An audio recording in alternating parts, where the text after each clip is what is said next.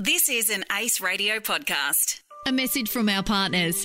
Do you know someone amazing? The Seven News Young Achiever Awards are now accepting nominations. Together with Ace Radio and the Women of Influence podcast, we're looking for outstanding young people who are making a difference. It could be through their studies, career, a sporting or arts achievement, or volunteering. Share their story and help them receive recognition for their hard work. The awards are open to all Australians aged 29 or younger. To get started on your nomination, head to youngachiever.awards.com. You could be nominating the next Young Achiever of the Year. Welcome to Women of Influence. Australia is home to some remarkable women. They're raising foster families, running cattle stations, living inspirational lives. Yet many of their tales of triumph are never profiled, never celebrated. So we're changing all that every week through our Women of Influence podcast. This episode, we feature Jessica Duncan. I guess the really big thing came for me. Um, I I um, got into medicine and I um, I got sick and I um, couldn't um, couldn't continue. So I um, came back to home. Um, got really really sick and Moree just welcomed me with open arms and um, I think that really reignited my passion for my community. This is her story, and I'm your host, Kate Meade.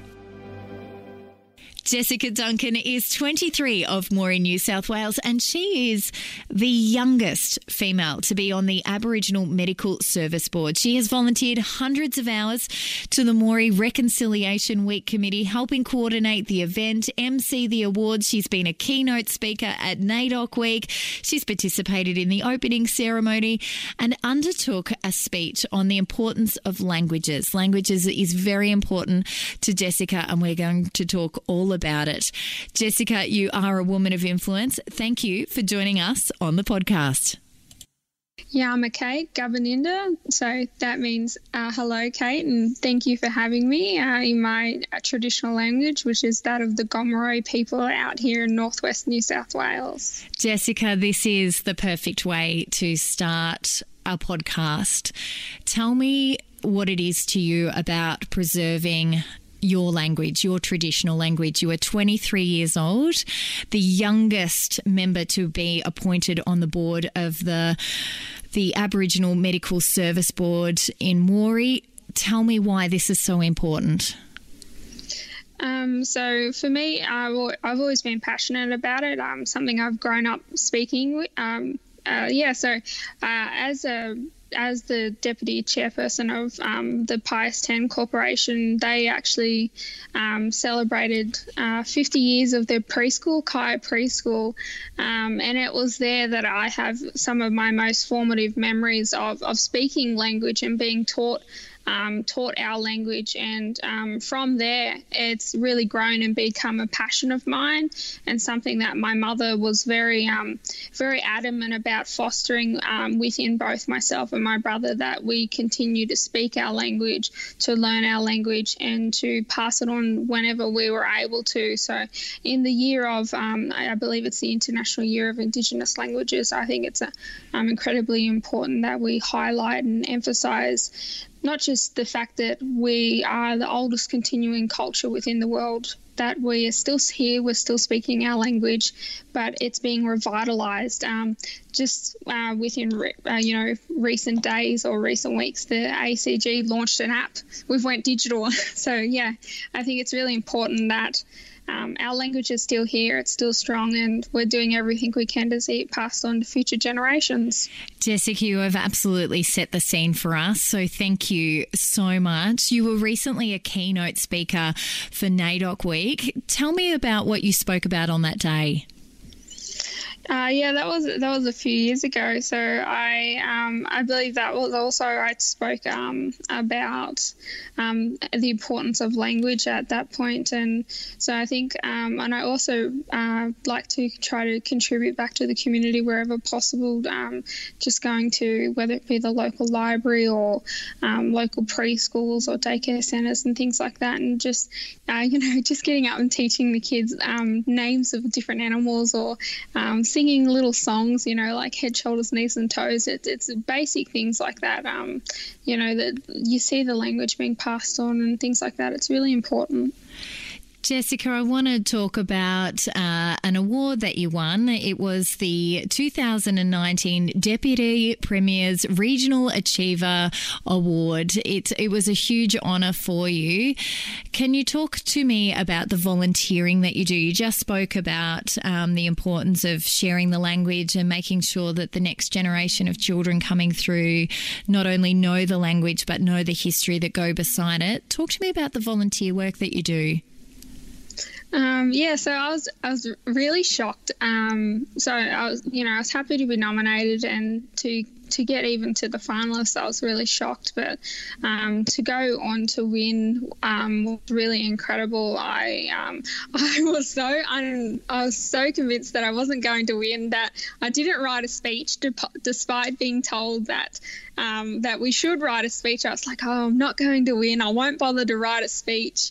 Um, yeah, yeah, and then I got up and, I, and they called out my name, so I was completely caught off the cuff and um, really honoured because uh, basically everything I do, I think, oh, you know, that's that's what makes um, that's what makes the country um, special and what makes everyone, you know, that basic Aussie person in the country. Um, you know, you just get in and help out a mate or help out, you know, you just do what you can. There's nothing special about it. nothing special about me.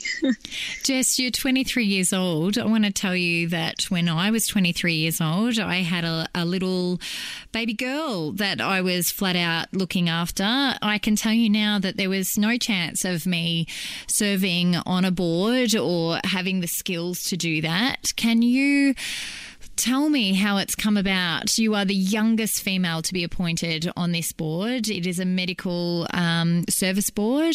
How this come about? What what got you interested in this?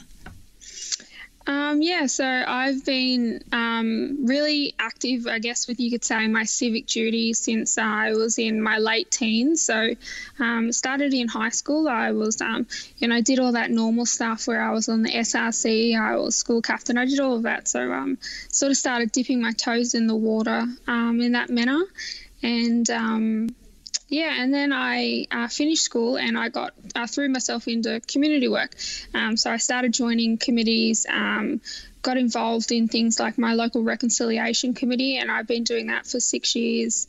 Um, yeah, started doing all of that, but I guess the really big thing came for me. Um, I I um, got into medicine and I um I got sick and I um couldn't um, couldn't continue. So I um, came back to home, um, got really, really sick, and didn't know what was wrong with me. And Moree just welcomed me with open arms. And um, I think that really reignited my passion for my community. So, um, yeah, like, um, oh, I keep saying um. That's okay. I, I fell in love with my community all over again because they were there for me at my lowest moment. And so, um, at the tender age of 20, when you're facing down scary diagnosis of uh, potentially multiple sclerosis or brain tumors, and it turned out all right, it was only fibromyalgia. Um, so, it was, I'd lost um, my biggest dream of a medical degree, and so I just threw myself um, wholeheartedly into community work. So it was um, communities, uh, community uh, committees, it was uh, boards, it was trivia nights, it was things like that, and that's what um, helped me feel whole again.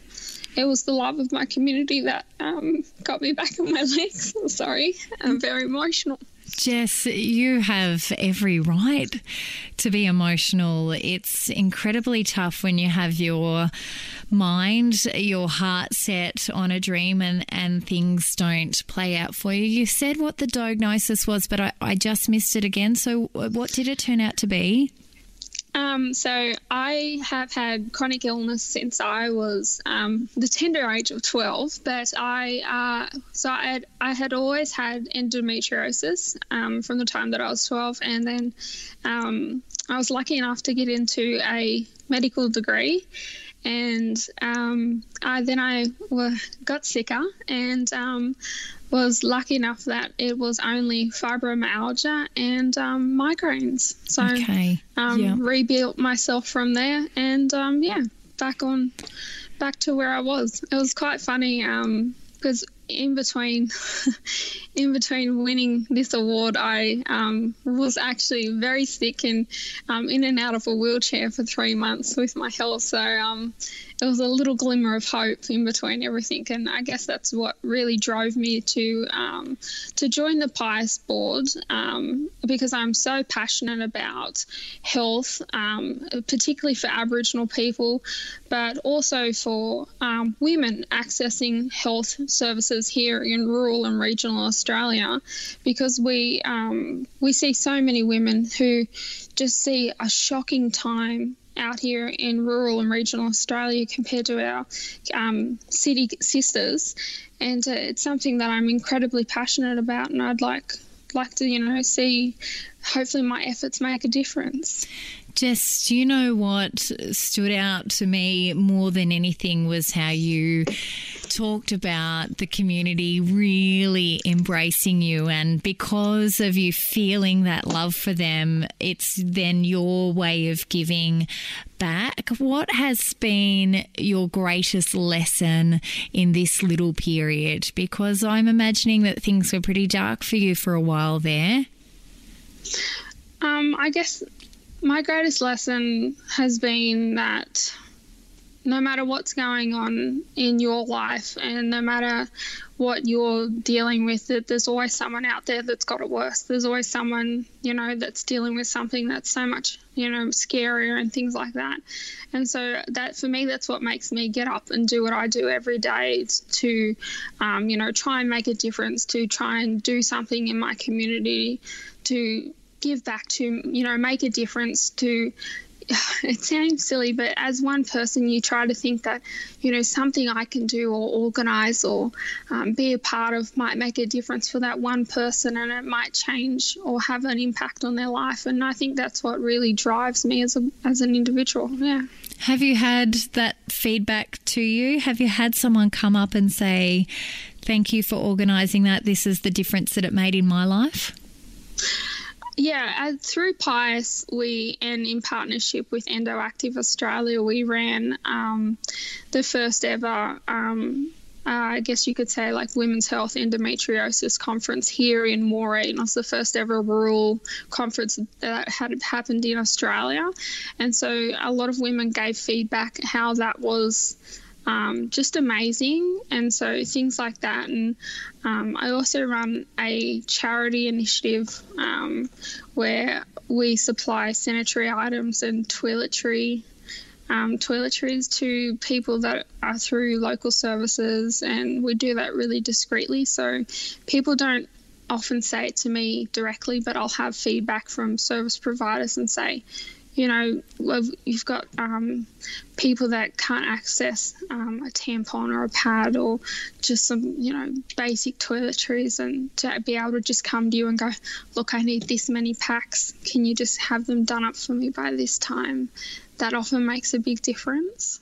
Jessica, do they send you out to the to the schools to talk to the kids very much? I mean, I'm just looking at you and I have that moment where I go, you are 23 years old, you are more self aware and more community aware than what I. It took me a long time uh, to start thinking the way that you are. You're almost well beyond your years. So, are they getting you into the schools? You talked about sharing the language earlier, but are you talking about the importance of community when you're in the schools as well?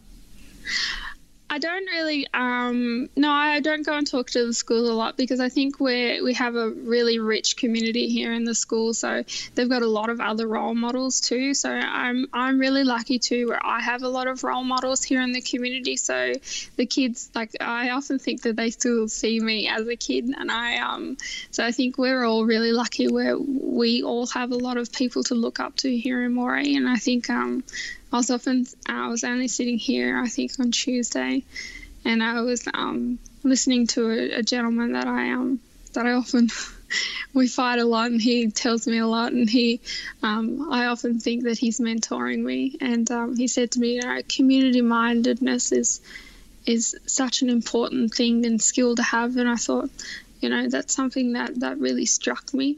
Absolutely. And, um, so I think Moree's, um, and often it's obvious every rural community, um, we're rich. We're so rich in in people that are inspiring. Jess, who inspires you then in the community? Tell me one person and why. And that's such a cliche, but it have to be my mum. Tell me um, about mum. Yeah, so um, it's it's so it's very cliche, but it has to be my mum because she's the reason that I um, that I am the way I am. She's taught me, um, you know, from a time that I was a child at, at her knees, um, the the importance of you know duty and giving back to your community and um, enabled me to be everything that I could be as a person today. Um, and every harebrained scheme I come up with, um, she's always there supporting me along the way. And you yourself mentioned having a um, having a young child at 23. Well, she was that. She had me at 23, and then my brother not long after, only three years after, not three years um, after.